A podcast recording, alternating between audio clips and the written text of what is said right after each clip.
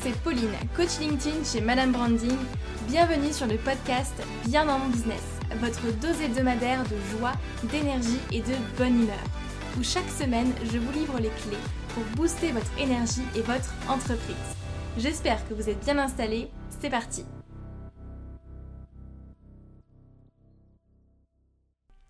Bonjour à toutes et à tous, j'espère que vous allez bien, j'espère que vous êtes en forme comme d'habitude. Aujourd'hui, nouvel épisode de Bien dans mon business, on va parler ensemble de temps, de gestion du temps quand on est entrepreneur, quand on est indépendant, dirigeant d'entreprise, dirigeante. C'est une grande, grande question. Moi, je sais que la gestion du temps, pouah, c'est un... C'est un gros challenge pour moi et je suis tout le temps en train euh, d'optimiser ce que je, ce que je mets en place dans mon planning, d'optimiser la manière dont je travaille, et cetera. Et du coup, je sais que c'est une grande problématique également que vous avez, vous, de votre côté, puisque j'ai été très surprise quand j'ai publié ma story. Alors du coup, c'était hier soir, hein, le, le, le cinq octobre, parce qu'on est le six aujourd'hui à l'heure où j'enregistre ce podcast. Euh, j'ai été très surprise euh, quand je vous ai demandé du coup quels étaient vos challenges de, de gestion du temps, d'avoir énormément de réponses de votre part. Donc comme quoi, c'est quelque chose qui, qui vous touche et qui touche beaucoup, beaucoup d'indépendants. Donc l'idée, c'est qu'on parle ensemble de gestion du temps, de comment gérer vos priorités, comment gérer votre temps, comment gérer ben, tous les imprévus aussi et les urgences, comment faire plus en faisant moins au final. Donc euh, voilà, et j'ai l'honneur du coup euh, d'accueillir Jean-Baptiste Baron pour euh, nous parler de ce sujet-là. Je vous laisse tout de suite avec l'interview. Bonjour Jean-Baptiste. Bonjour Pauline. Comment vas-tu ? Ça va très bien, je te remercie. Et toi-même ? Super. Ça pourrait aller mieux, mais super. Je suis super contente du coup de pouvoir t'avoir sur le podcast aujourd'hui euh, pour avec parler euh, de gestion du temps du coup. On est là pour ça. Pour ceux qui me, qui me suivent déjà, c'est vrai que la gestion du temps, c'est un de mes grands, grands challenges. Et puis, je suis toujours en train d'optimiser aussi la manière dont moi, je vais, je vais gérer mon temps. Et, euh, et pour la petite histoire, euh, à la base, effectivement, ce podcast, j'avais justement prévu de faire tout un podcast sur moi, ma gestion du temps, comment je gère et comment euh, toutes les choses en fait, que j'ai mis en place déjà cette année. Du coup, je me suis dit, ben... Quitte à, à traiter de la gestion du temps, autant te faire intervenir sur le sujet quand même. Merci beaucoup, merci pour le gage de confiance. Est-ce que euh, du coup tu peux peut-être te, te présenter pour les personnes qui nous écoutent ? Oui, bah, je m'appelle Jean-Baptiste Baron, je suis présent sur LinkedIn depuis un, un certain nombre d'années maintenant. J'habite à Angers, je travaille euh, auprès de dirigeants et d'indépendants euh, dans toute la France, un petit peu en Maghreb, un petit peu au Canada, un petit peu en Asie aussi.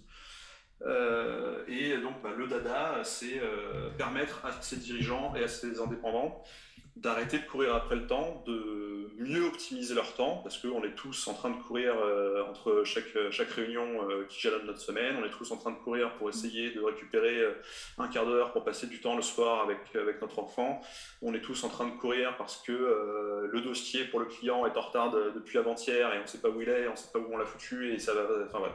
et, et, Et il y a un, cette espèce de, d'impression qu'on subit le temps plutôt qu'on ne le, l'utilise comme un moyen pour, pour accomplir nos objectifs. Et justement, j'aide ces dirigeants et ces indépendants à, à faire le tri pour ne plus subir ce temps-là, pour ne plus subir le temps et l'utiliser comme un moyen pour accomplir nos objectifs. Je, je dis deux fois la même chose, mais c'est très important. Mmh. Top. Tout à fait. Je suis tellement d'accord euh, avec toi. C'est vrai que c'est souvent une, un grand challenge quand on est euh, à son compte, quand on a euh, une entreprise. Exactement. Et euh, du coup, comment est-ce que tu en es arrivé là ? Quel est euh, ton, ton parcours au final ? Alors, c'est un, c'est, un, c'est un parcours qui est un petit peu rigolo, mais euh, avant de, d'être moi-même indépendant, j'ai, euh, j'accuse une quinzaine d'années de salariat. Et euh, euh, presque tous les jours, on va dire à quatre-vingt-dix-neuf pour cent du temps, j'arrive le matin au bureau euh, entre sept heures trente et huit heures, et puis ah, bah, il est déjà dix heures, ok, j'ai fini ma journée. Et je vois euh, mes collègues, euh, même euh, mes, mes patrons autour de moi qui sont euh, complètement en carafe, qui finissent leur journée à vingt et une heures, alors que moi, euh, dix-sept heures, ouais, les gars, ça y est, ça fait sept heures que je, m'en, que je m'ennuie, euh, je, je rentre à la maison.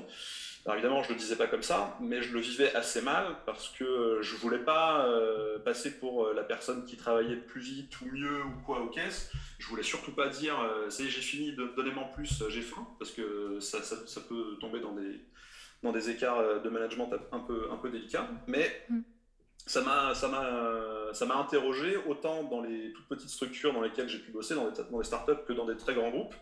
Euh, pour ne pas les nommer, euh, notamment Vinci Construction et E D F. Et à un moment donné, je me suis dit, euh, Est-ce qu'il y a un, un marché, entre guillemets, sur cette question de, de gestion du temps où, où les gens n'ont, n'ont même plus la, la possibilité de se poser, ne serait-ce que deux minutes, pour essayer de prendre un petit peu de recul sur, sur justement leurs objectifs, sur leur, leurs actions au cours de la journée.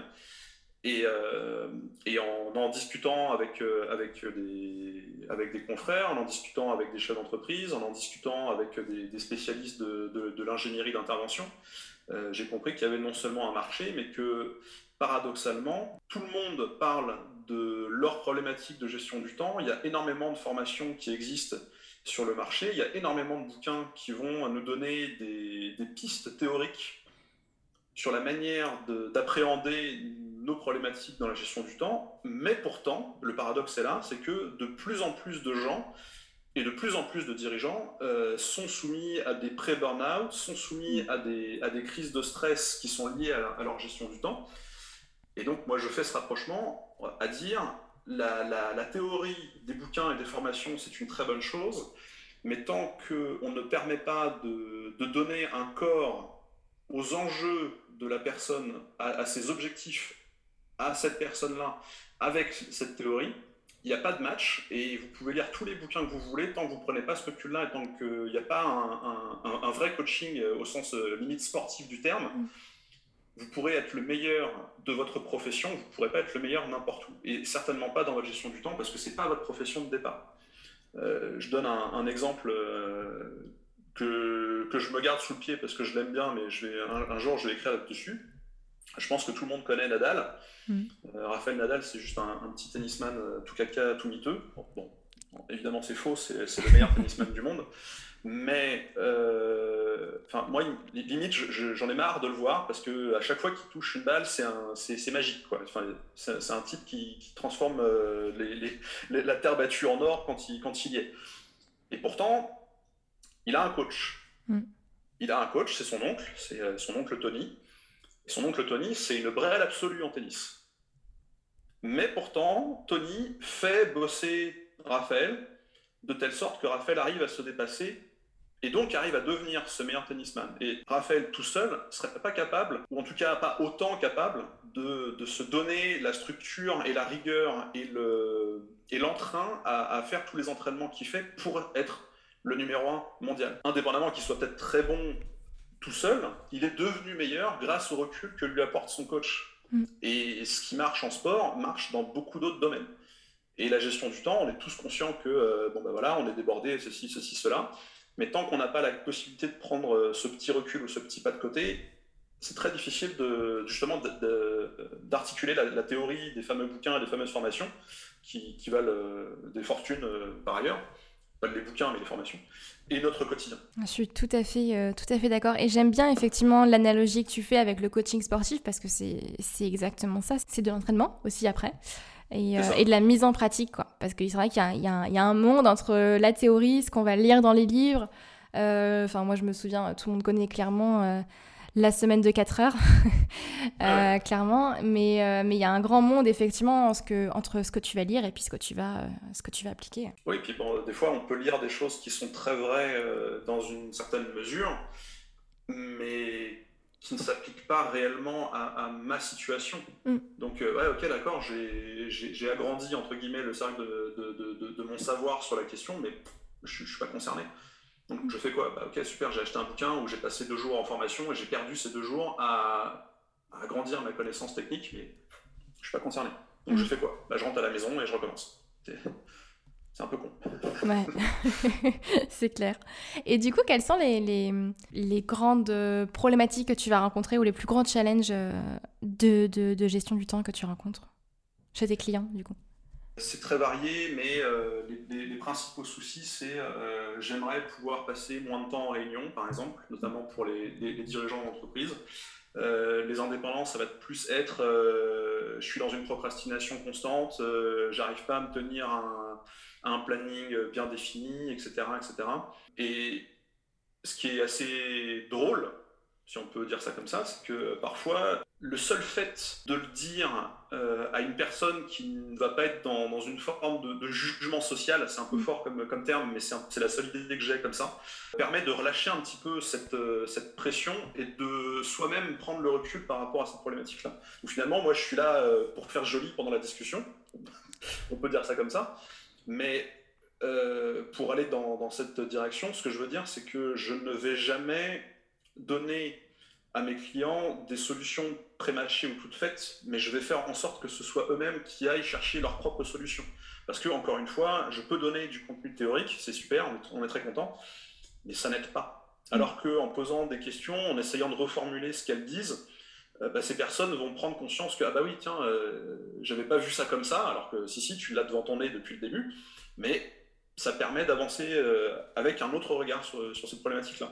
Donc oui, la procrastination, ça revient très souvent, le temps en réunion, euh, euh, je ne comprends pas pourquoi euh, je prévois deux heures pour, euh, pour faire ce dossier et à la fin de la journée, j'y suis encore. Comment est-ce que je gère les imprévus qui tombent euh, tout au long d'une journée d'un chef d'entreprise, et cetera, et cetera. Toujours la question du pas de côté, c'est super important. Mmh. Prendre du recul. Ouais. Mais, mais il faut prendre le temps de prendre le recul et c'est ça qui est le plus compliqué. C'est ça. Oui, parce que du coup, t'as pas forcément le temps, donc t'es dans, dans, un, dans un engrenage, et puis euh, quand, t'es, euh, quand t'as la tête dans le guidon... Euh... Je dirais qu'on pense qu'on n'a pas le temps de le prendre, oui. et euh, c'est pour ça que moi je fais toujours des analogies à la question de l'argent. Mm. Euh, tout le monde sait que pour gagner plus, il faut dépenser plus à un moment donné. Et cette analogie, elle est quasiment la même en gestion de temps, c'est-à-dire, est-ce qu'il vaut mieux me prendre cinq minutes maintenant pour analyser une situation que je connais déjà et ne plus reperdre une heure la fois d'après, ou est-ce que je vais reperdre une heure tous les jours à chaque fois que cette nouvelle situation va se reproduire? Malheureusement, l'effet tête dans le guidon va nous pousser à la reproduire et à reperdre une heure à chaque fois, alors que euh, ouais, se dire non, je prends cinq minutes pour analyser la situation et éviter de refaire les mêmes erreurs, c'est très difficile parce qu'on a envie que ça avance, mais après coup, l'investissement, il est euh, radicalement... Euh, rentabiliser quoi.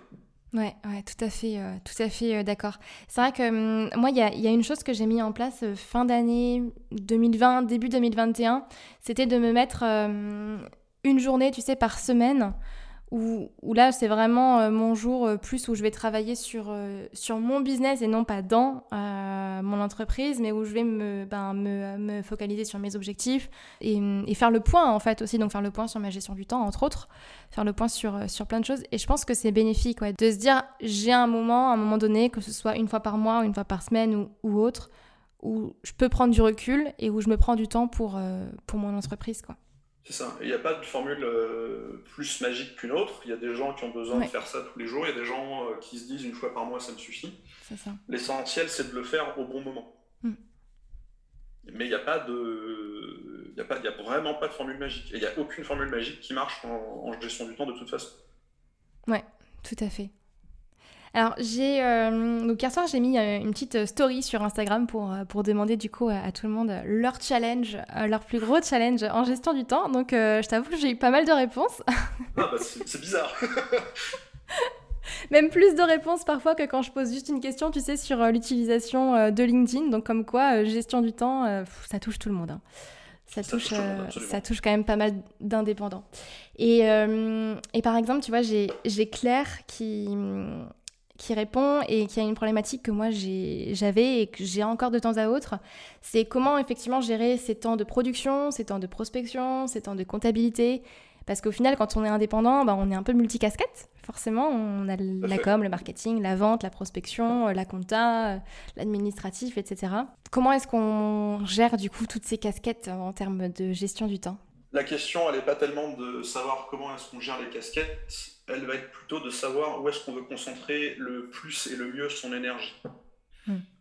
Et euh, alors moi tout de suite, euh, l'instinct théorie, ça va être de dire attention, on peut appliquer la loi de Laborit, qui est de privilégier en début de journée les tâches qui nous rebutent le plus, pour privilégier en deuxième partie de journée les tâches qu'on adore faire. Pour la simple et bonne raison que ce qui est fait n'est plus à faire, d'une part, et d'autre part parce que quand on est dans une action plaisir, le, la, la, la manière dont le temps passe euh, n'est pas ressentie. Alors qu'à l'inverse, quand on est dans euh, la réunion de revue comptable, on s'en... pendant deux heures, les deux heures, elles semblent passer euh, comme si c'était une semaine, quoi. Mm. Ça se teste, mais euh, je vais prendre mon exemple. Moi, j'ai horreur de faire de la prospection, donc je, je, je décide de finir mon action prospection de la journée avant huit heures trente le matin. Okay. Ce qui veut dire que je considère que ma journée de travail est terminée à huit heures trente le matin. C'est quand même plutôt pas mal. Et tout le reste, à quelques exceptions près, du style imprévu ou du style les revues comptables, et cetera, mais tout le reste se vivra beaucoup moins de manière subie et beaucoup plus de manière plaisir, parce que je suis avec mes clients, parce que j'écris mes prochaines publications, parce que ah bah, j'ai un temps, un temps libre, bah, je ne vais pas reprendre la prospection, je l'ai fait ce matin, je vais pouvoir prendre mon bouquin, je vais pouvoir aller faire mon footing, et cetera. Euh, les fameux avantages de, de la vie d'indépendant, c'est mmh. trop rare pour qu'on oublie de les citer. C'est vrai. mais, euh, mais, mais il faut tester et se dire, ok, euh, dans une semaine, quelles sont les tâches que j'aime le moins Euh, que je dois faire, combien de temps a priori ça peut me, ça peut me prendre, et on va tester le fait de le faire à un moment donné où ce sera fait et donc plus à faire, et aussi pendant combien de temps on le fait. Si on se dit euh, je programme euh, trois heures de compta par semaine pour ma gestion euh, administrative, c'est peut-être pas la meilleure chose à faire, et encore moins de le faire le samedi euh, sur le comptoir de la cuisine. Ouais. Si on se dit j'ai une demi-heure de compta à faire tout, toutes les semaines et qu'on le fait le lundi matin, terminé. Enfin, il n'y a, a même pas de débat. C'est pas, on va pas passer la semaine à se dire ah, « ce week-end, il faut que je fasse ma compta ». Et ce, qui, ce qu'il faut se dire, c'est qu'on a le droit de se faire plaisir aussi dans la manière dont on organise notre temps, indépendamment des, des contraintes, entre guillemets, qu'on doit de toute façon tous faire. Il euh, y a aussi des manières de tricher. Euh, la compta, c'est quelque chose qu'on peut tout à fait déléguer à un expert, euh, qui coûte en fin de compte pas si cher que ça à l'année, ça doit être quelque chose de l'ordre de mille cinq cents euros. mille cinq cents euros hors taxe, pour ne pas avoir à subir, entre guillemets, ces exercices-là et à se les fader le samedi matin sur le comptoir de la cuisine. Je pense que ça vaut le coup. Peut-être que d'autres le verront d'une manière différente, mais voilà, il y a, y a tout, un, tout un travail de se poser des questions sur à quel moment je serai le plus efficace à faire ça, à quel moment je vais pouvoir m'en délester et à quel moment je peux ne pas le faire parce que j'ai pas envie d'investir autant de temps par rapport à l'argent que ça pourrait me coûter. Mmh, oui, tout à fait. Donc, ce qui est fait n'est plus d'affaire. Bah ça, de toute façon, c'est ouais. la règle. Mmh. Et, et plus vous mettrez en début de journée ce qui vous rebute, euh, oui, d'accord, c'est chiant, on se lève, euh, ça, ouais. À la fin, c'est bon, ta journée est libre et tu fais ce que tu veux. Mmh, mmh. Moins les imprévus. Mais les imprévus, c'est un autre sujet. Justement, tiens, comment est-ce qu'on gère euh, les imprévus ? Comment est-ce que tu intègres justement les imprévus dans la gestion du temps ? Ça, c'est pour moi un, un grand challenge, tu vois, par exemple. Moi, c'est un, c'est un sujet que j'adore parce que euh, quand les gens me disent « Ouais, mais bon, voilà, il m'arrive plein d'imprévus. » Ok. Est-ce que tu as prévu ? Comment ça s'est fait ? Comment as-tu rempli, entre guillemets, ton agenda de la journée ou de la semaine ? Avec quels objectifs ? Et généralement, là, ça grince un peu des dents parce que les gens se rendent compte que, ouais, effectivement, ma journée n'était peut-être pas très bien organisée en amont. Allez, si tu n'es pas capable de maîtriser ce qui est prévisible, comment veux-tu maîtriser quoi que ce soit qui soit imprévisible ? C'est impossible. Enfin, c'est, voilà, c'est, c'est, c'est même pas mathématique, c'est juste impossible. Alors, ça ne veut pas dire que les imprévus ne tombent pas et ça ne veut pas dire qu'il faille euh, les traiter au moment où ça arrive. Mais la manière dont on va subir cette question, au niveau du ressenti euh, physiologique, on va dire, n'est pas du tout la même que euh, « ah, ça, ça n'arrête pas de me tomber dessus, et cetera et cetera » mmh. avec un effet boule de neige. Parce que, euh, je, je, je donne un exemple.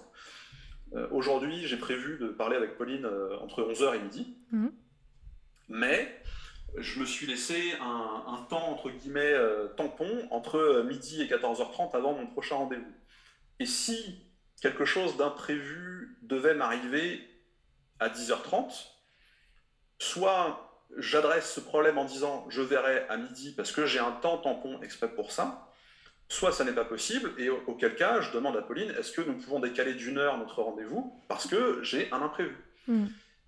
Et cette posture n'est pas du tout la même, mais parce que je me suis organisé en amont, que de dire ah, « ça me tombe dessus, j'en ai marre, et puis je vais encore y passer la journée, et cetera » Alors, je, je, je, je clichette et je caricaturise, mais c'est simplement pour euh, comprendre que cette organisation-là, elle n'est de toute façon pas à temps perdu, parce que ce temps tampon, justement, que j'ai prévu après notre entretien, va me servir, au meilleur des cas, à manger, va me servir peut-être à faire une petite sieste, va me servir peut-être à, à lire un peu mon bouquin, ou à gérer les fameux imprévus qui vont se glisser de toute façon dans mon emploi du temps. Mais plus je vais, entre guillemets, blinder en avance euh, des, des, des espaces exprès pour ça, mm. moins je vais les subir. Donc tu te mets, en fait, des moments dans la semaine où tu sais que euh, c'est, c'est vide, c'est blanc, pour gérer justement ces imprévus potentiels qui peuvent arriver. Sauf que je les laisse pas blancs. Okay. Et c'est, c'est un peu la grande erreur que les gens font, c'est de dire euh, ouais ok tiens j'ai un rendez-vous de neuf heures à onze heures et puis, euh, et puis j'ai un autre truc à midi, donc je vais laisser blanc entre onze heures et midi. Vous êtes certain qu'il va se passer un truc. Il va se passer un truc. Alors que si vous le, le, le notez dans votre agenda Google ou dans ce que vous voulez comme un temps tampon, mm. ça laisse la possibilité qu'il se passe aussi des choses pour vous. Moi, les trois quarts de mes temps tampons, euh, on va dire à la, à la journée, c'est du temps pour moi. Okay. Par contre, je vais un peu plus loin, je fais aussi exprès de me donner une journée entière tampon, qui n'est jamais la même dans la semaine. Et dans le meilleur des cas, j'ai une journée de libre dans ma semaine, c'est super, ça n'arrive jamais, mais c'est l'objectif. Et dans le pire des cas, c'est ce qui arrive assez souvent, et ben cette journée complète va se transformer en une demi-journée, parce que des trucs imprévus au départ, ou des rendez-vous de dernière minute se, se sont produits. Ah bah tiens, ouais, j'ai, j'ai cette journée-là de libre la semaine prochaine, c'est nickel, mmh. terminé. Ça ne veut pas dire que c'est une formule magique, encore une fois, qui marche pour tout le monde, mais c'est... votre tempérament, votre manière de, de, d'arriver à vous projeter dans le futur et, et votre manière de vouloir gérer vos objectifs qui vont vous donner des indications sur la manière dont vous voulez organiser votre temps et justement, entre guillemets, compartimenter les choses de telle sorte que les imprévus ne prennent pas tant de place que ça. Mmh. Il y a, il y a des imprévus qui sont ingérables en, en, une, demi, en une demi-journée ou, ou en une demi-heure, c'est pas la question. Mais ça ne se vivra pas de la même manière que celle que vous avez l'habitude de vivre. Ça, c'est clair. Mmh, c'est vrai. Et tu peux aussi, à la rigueur, aussi même choisir de les déléguer, ces imprévus-là. Quand c'est possible, ouais, ça dépend de l'imprévu. Parce que oui. euh, te manger un accident de voiture, par exemple, c'est pas vraiment quelque chose que tu peux déléguer. On est d'accord. Et ça arrive. Et ça arrive. Ouais, c'est clair. C'est clair. Mais c'est vrai que, tu vois, par exemple, quand on est indépendant ou même dirigeant, d'ailleurs, on se dit effectivement, bah, on est à notre compte, on est entre guillemets libre, donc on a le choix au final de s'organiser comme on veut, mais c'est quand même assez, euh, assez facile au final de tomber dans le côté inverse et de se surcharger au final et de mettre euh, tellement de choses qu'au final on, on a plus ce côté indépendant et ce côté libre. C'est, c'est tout le paradoxe de la liberté, c'est que comme on est libre de mmh. faire ce qu'on veut, on est libre de dire oui à tout ce qui nous intéresse, mmh. et donc, on est libre de se surcharger sans forcément avoir la petite voix du patron derrière qui nous dit « voilà, attention, attention, attention mm. ». Je n'ai jamais connu de patron qui disait « attention, tu te surcharges trop », mais c'est pas un problème. mais, mais oui, il y a, y a cette, euh, y a cette idée que comme on est indépendant, on est toujours à la recherche du client d'après, ce qui est de toute façon une, une posture assez, assez saine. Dans la mesure où il ne faut jamais euh, chercher à se reposer sur nos lauriers. Mais on a tendance à oublier ce que signifie notre engagement auprès de ces nouveaux clients. Mmh. Et quand je dis oui à un treizième client ou à un quatorzième, alors que ma manière de gérer mon temps ne me permet que d'en gérer dix, je risque fortement de saloper complètement la relation que j'ai avec quatorze clients et perdre quatorze clients d'un coup. Mmh. Parce que, parce que je suis éclaté, parce que je ne suis pas productif correctement, parce que je suis en retard dans les dossiers que je dois leur envoyer ou leur fournir, enfin, raison X ou Y. Mais plus on fait grossir ce panel d'actions, moins on va être euh, correctement productif sur chacune de ces tâches, et donc plus on, on désagrège la qualité de notre service. Moi, je préfère avoir dix clients ultra satisfaits avec un super rendement, entre guillemets, dans la manière dont ils vont parler de moi et de générer d'autres clients derrière, que de dire oui à un onzième et de tout foutre par terre. Mmh. Et ce, ça, ce sont des choses qui doivent aussi se réfléchir un petit peu en amont, un petit peu dans cette posture de recul. Et, euh, et c'est jamais facile de dire non, j'arrête, parce qu'un nouveau client, euh, techniquement, ça se refuse pas. Mais mieux vaut se protéger et le protéger lui en disant non, pas tout de suite, pour raison X ou Y. Euh, on, on en reparle dans deux mois, ou on en reparle dans deux semaines, ou on en reparle dans, dans deux ans, mais que, quelle que soit la, l'échéance de temps que vous donnez, euh, moi d'expérience, c'est pas tant une question de, de, de gage de, de, de qualité un petit peu à, à la maçon euh, qui est surdébordé pendant six mois, bah, ça veut dire qu'il bosse beaucoup, donc ça veut dire qu'il est apprécié, qu'il fait du bon boulot, mais c'est plus de, du point de vue du client, c'est de dire je, je, je suis entre guillemets valorisé dans ma demande. Et, et, et, et le prestataire ou le, l'indépendant auquel je fais appel veut me, me donner quelque chose de qualitatif et ne va pas me dire oui tout de suite pour ne pas s'aborder le travail. Mmh. Alors tous ne réfléchissent pas comme ça parce que tous veulent un truc tout de suite maintenant, mais en l'argumentant comme ça, euh, je pense que l'oreille se tend d'une autre manière. Mmh. Ouais, tout à fait. Ouais. Et c'est vrai que c'est pas facile euh, de dire non. D'apprendre déjà euh, à dire non. Moi, c'est, c'est un gros challenge aussi pour moi. Mais oui, j'apprends petit à petit, ouais. C'est normal. Le tempérament, on va dire. C'est vrai.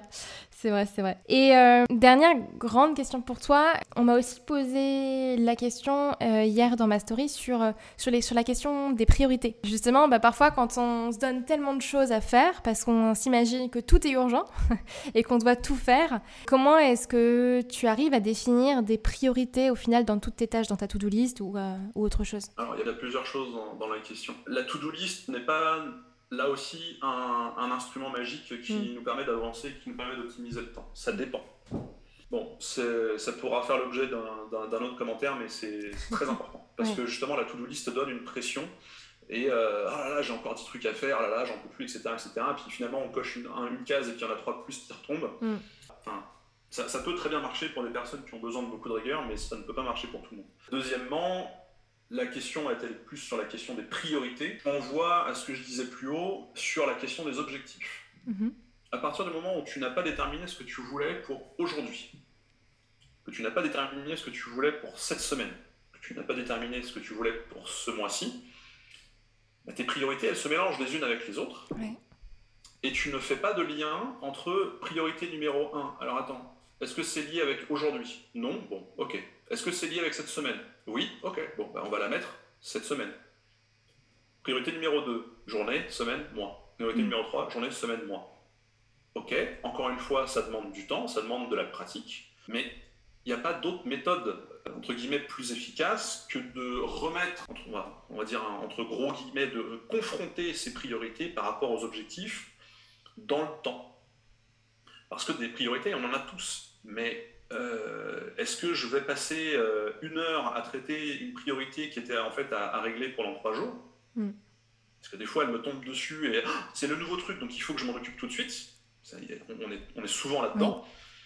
Alors que, ah bah non, c'est bon, c'est dans trois jours. Par contre, j'ai un truc qui me prend dix minutes et, et c'était pour aujourd'hui et quand ce sera fait, il y aura un, il y aura un poids en moins sur le, sur le torse ou sur le, le mental. Et, et le simple fait de prendre juste trente secondes de recul par rapport à ça, nous fait gagner énormément de temps, mais aussi d'énergie mentale par rapport à la manière dont on le gère avec nous-mêmes. Mais c'est vraiment important de mettre les priorités en face de l'articulation de nos objectifs dans le temps. C'est, c'est vraiment la base. Alors après, oui, euh, on peut arriver sur une journée où, euh, ah bah mince, j'ai, euh, j'ai vingt-quatre heures pour faire trente-six heures de boulot. C'est à toi d'arbitrer, d'une part. C'est à toi de faire des tests euh, de telle sorte que tu vas évacuer entre guillemets le plus urgent par rapport à ce qui peut avoir un petit peu de retard parce que tu as pu demander à ton client est-ce que ça peut attendre après-demain, je suis désolé, et cetera et cetera. Bon, ça arrive, c'est jamais très cool, mais ça arrive. Je connais pas beaucoup de, d'entreprises entre guillemets euh, au sens non indépendant du terme qui livrent tout en temps et en heure, mais si on en arrive à, à des journées où euh, il faut trente-six heures alors qu'on n'en a que vingt-quatre, ça veut dire que de toute façon, en amont, on n'a pas correctement organisé nos objectifs mmh. avec nos moyens. Et moi, j'en reviens toujours à cette question de, d'aligner les moyens et les objectifs. Mmh. Donc, si on a fait l'erreur une fois, bon, bah, ok, on apprend de nos erreurs, on fait comme on peut, on en chie un petit peu pendant deux ou trois jours. Et la semaine d'après, attention, faire un petit pas de recul. Est-ce que je suis vraiment capable de dire oui à tout ça ou est-ce que je dois dire non pour me préserver, pour préserver la qualité de ce que je donne à mon client ou de ce que je dois faire euh, de manière personnelle ou quoi. On peut être membre d'une association, on peut faire du bénévolat, on peut faire plein de choses à côté. Ouais. Ça fait partie de la vie et ça doit faire partie de la vie des gens que d'avoir une vie de famille, que d'avoir une vie associative, de...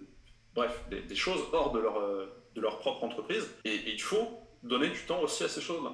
Et mmh. des fois, bon, ok, tout se croise un peu mal, mais on doit pouvoir y arriver. Tout à fait. J'aime beaucoup le fait que tu raccroches ça effectivement aux objectifs. Ça fait euh, totalement sens. C'est vrai que si tes objectifs à la base ils sont pas clairs et euh, ils sont pas vraiment déterminés, forcément tout le reste, euh, tout le reste est bancal. Mais tout le monde a des objectifs mmh. déterminés. C'est pas la question de les déterminer, c'est de leur donner sens à une échéance donnée.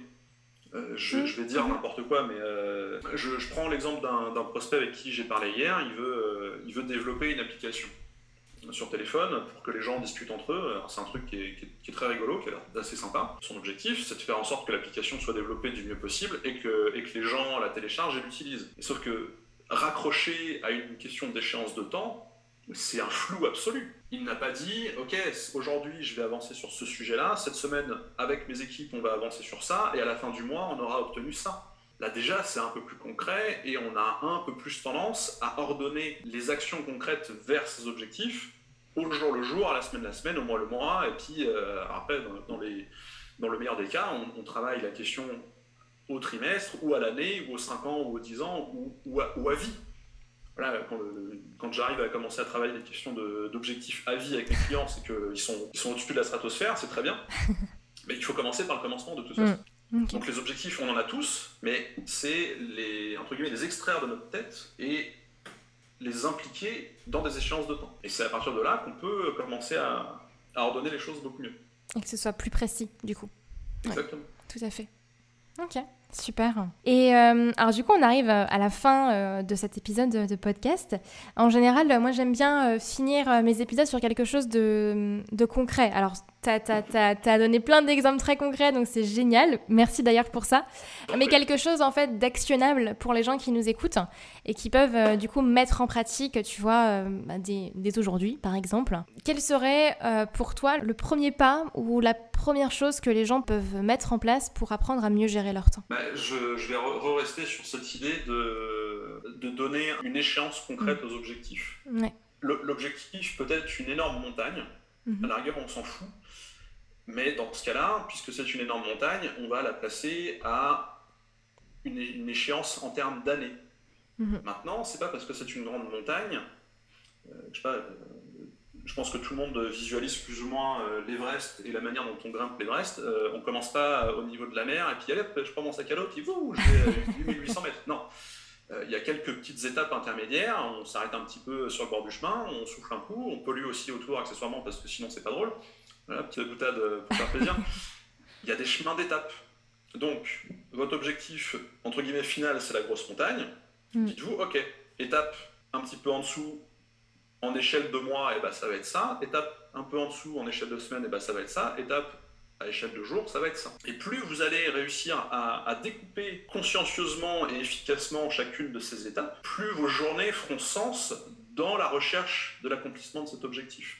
Si vous prenez votre sac à dos, votre piolet, et que vous allez chercher le haut de la montagne, vous allez vous casser la gueule au bout de deux mètres. C'est évident. Par contre, si vous vous dites, ok, je fais trois pas. Très bien. Le lendemain, trois pas. Très bien. Et il va y avoir euh, des trompettes, il va y avoir des pluies, vous allez vous faire attaquer par des mouettes, euh, vous allez... Euh, bref, on s'en fout.